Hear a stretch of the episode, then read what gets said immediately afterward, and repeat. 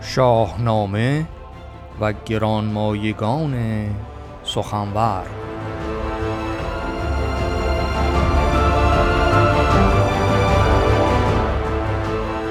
داستان روشنک بخش نخست.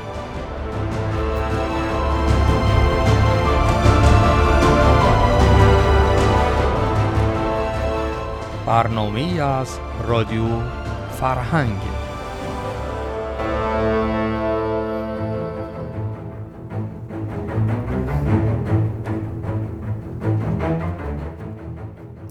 درود دارم بر دوستان و یاران گرامی در بخش شاهنامه و گرانمایگان سخنور. امروز در بیست و یکمین نامه یا داستانی است که برای دوستان فراهم آوردم. نام آن روشنک می باشد. که پیوندی خواهیم زد با برنامه هفته گذشته همای چهرزاد که مادر داراب بوده و سپس از داراب دارای دوم به وجود می آید که دارای دوم برادر ناتنی اسکندر بوده. بدین مفهوم که داراب از دختر قیصر روم خواستاری می‌کنه که نام او ناهید بوده.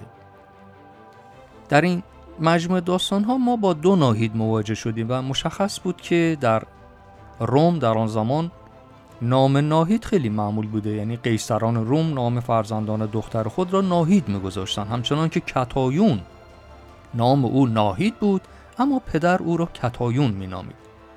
سرانجام ناهید وقتی که به همسری داراب میاد متوجه میشه که دهان او بوی ناخوشایندی داره و هرچه تلاش می‌کنن پزشکان فیلسوفان موفق نمی‌شوند که او را درمان کنند و او را به منزل پدر میفرسته.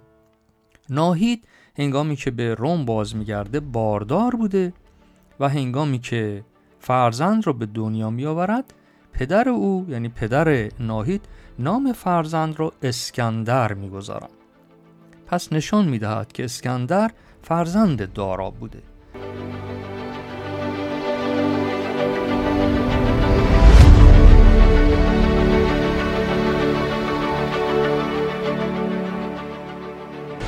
فرزندی داشته به نام دارای دوم. دارای دوم دارای فرزند دختری بوده به نام روشنک و همسری به نام دلارام. پس دارای دوم می توان بدین مفهوم گفت که برادر ناتنی اسکندر بوده. و پس از درگیری ها و جنگ هایی که بوده دارای دوم به دست برادرش یعنی اسکندر کشته می شود در پایان این درگیری ها دارای دوم در گفتگو و وصیتی که داشته به اسکندر از اون می‌خواهد که دختر او روشنک را به همسری بر بگزیند و اسکندر هم برای جلب نظر دلارای که مادر روشنک بوده مراسمی برپا می‌کنه به رسم آین خودشون برای برادر خودش و دلارام می‌خواهد که با فرزند او یعنی روشنک ازدواج کند.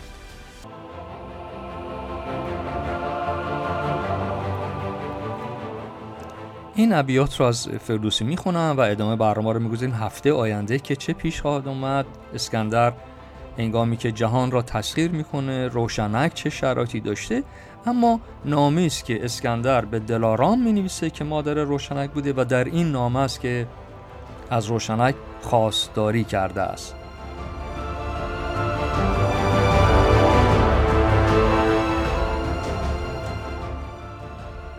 چو جفت تو را روز برگشته شد به دست یکی بنده بر کشته شد. و این کنایه از این است که یکی از سربازان یا از لشکریان اسکندره که دارای دوم را می‌کشه یعنی خود دارا به دست خود اسکندر کشته نشده. میگه این روزگار برگشته شده و یه نفر از بندگان من کشت او را. براین شاهان کفن ساختم ز درد جهاندار پرداختم. جهان یکسر اکنون به پیش شماست بر اندرز دارا فراوان گواست. اندرز دارا یعنی همون نصیحتی که بود میگه همه شاهد هستن که او چه؟ اندرزی داشت. که چه بود این اندرز؟ که او روشنک را به من داد و گفت که چون او نباشد تو را در نهوف کنون با پرستنده و دایگان از ایران بزرگان و پرمایگان ورا زود بفرست نزدیک من که روشن کند جان تاریک من. دل خیش را پرمدارا کنید مرا در جهان نام دارا کنید.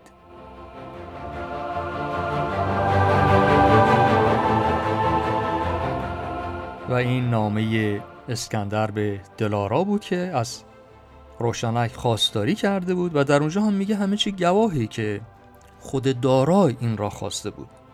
و دلارا هم این نامه همدردی رو می‌خونه و خردمندانه پاسخ میده. میگه آره درسته ما خورشید خودمون رو از دست دادیم یعنی دارا را. او غروب کرد. اما تو ماه ما می‌باشید و روشنک نیز می‌تواند همسر تو گردد. که اسکندر شادمان میشه این پیام را دریافت می‌کنه. از مادر روشنک و ببینیم هفته آینده داستان به کجا خواهد رسید. روشنک که همسر اسکندر می شود و تو گویی که همای چهرزاد مادر پدر پدر او بوده یعنی روشنک نتیجه همای چهرزاد می شده است. همراه با مهر و شادی باشید هفته آینده بخش دوم داستان روشنک را برای دوستان خواهم گفت.